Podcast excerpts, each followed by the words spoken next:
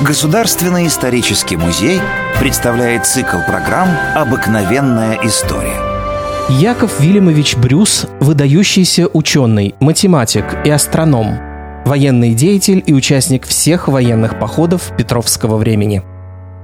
Яков Брюс был родом из семьи знатных шотландских переселенцев, которые с середины 17 века служили русским правителям –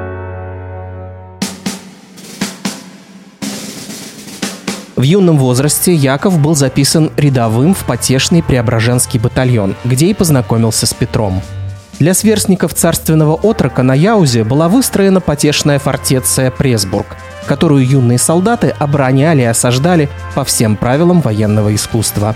Из этих потешных впоследствии выросла новая армия, преданная Петру – в период противоборства правительницы Софии и Петра Брюс выказал приверженность молодому царю, понимая, что за ним будущее России. В 1697 году Петр включил Якова Брюса в состав Великого посольства.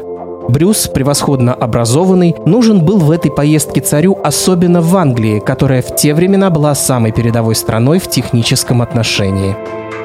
Яков Вильямович, серьезно изучавший математику и астрономию, знавший европейские языки, общался на равных с английскими учеными, встречался с Исааком Ньютоном. По поручению государя Брюс переводил научные английские книги, вербовал иностранных специалистов для работы в России.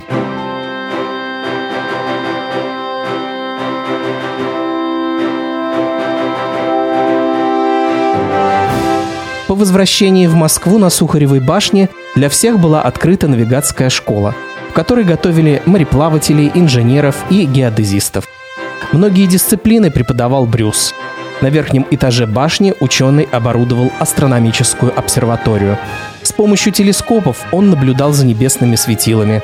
Однажды в письме царю Брюс сообщил, что усмотрел пятна на Солнце. В другой раз разъяснял ему способ наблюдения за солнечным затмением – как наладить зрительную трубу, чтобы на все стороны поворотить. Невежественные жители города пугались светящегося в ночи окна, предполагая, что там Брюс занимается черной магией и общается с нечистой силой, за что прозвали его колдуном Сухаревой башни.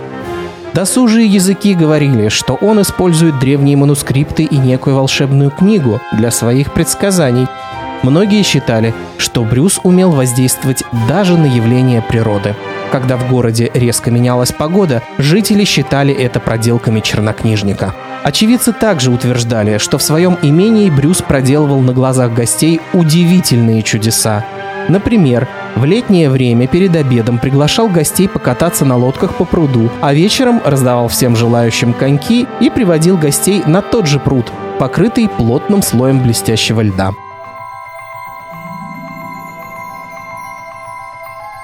1706 году Петр, ценивший разносторонние научные знания Брюса, передал ему в ведение московскую гражданскую типографию. Здесь под его надзрением был выпущен первый в России светский печатный календарь, который в народе прозвали Брюсовым.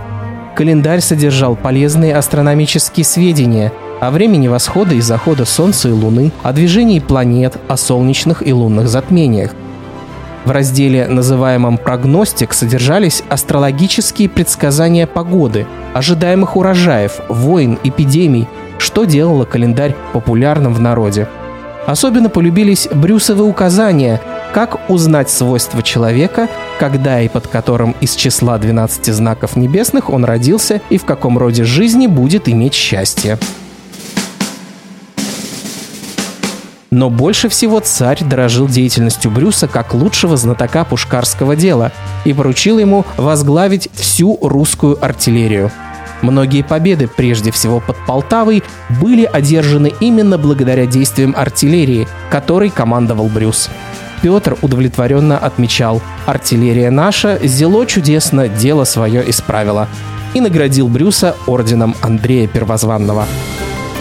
Приходите в исторический музей, и вы узнаете о героях наших программ гораздо больше интересных и удивительных фактов. До новых встреч в цикле «Обыкновенная история».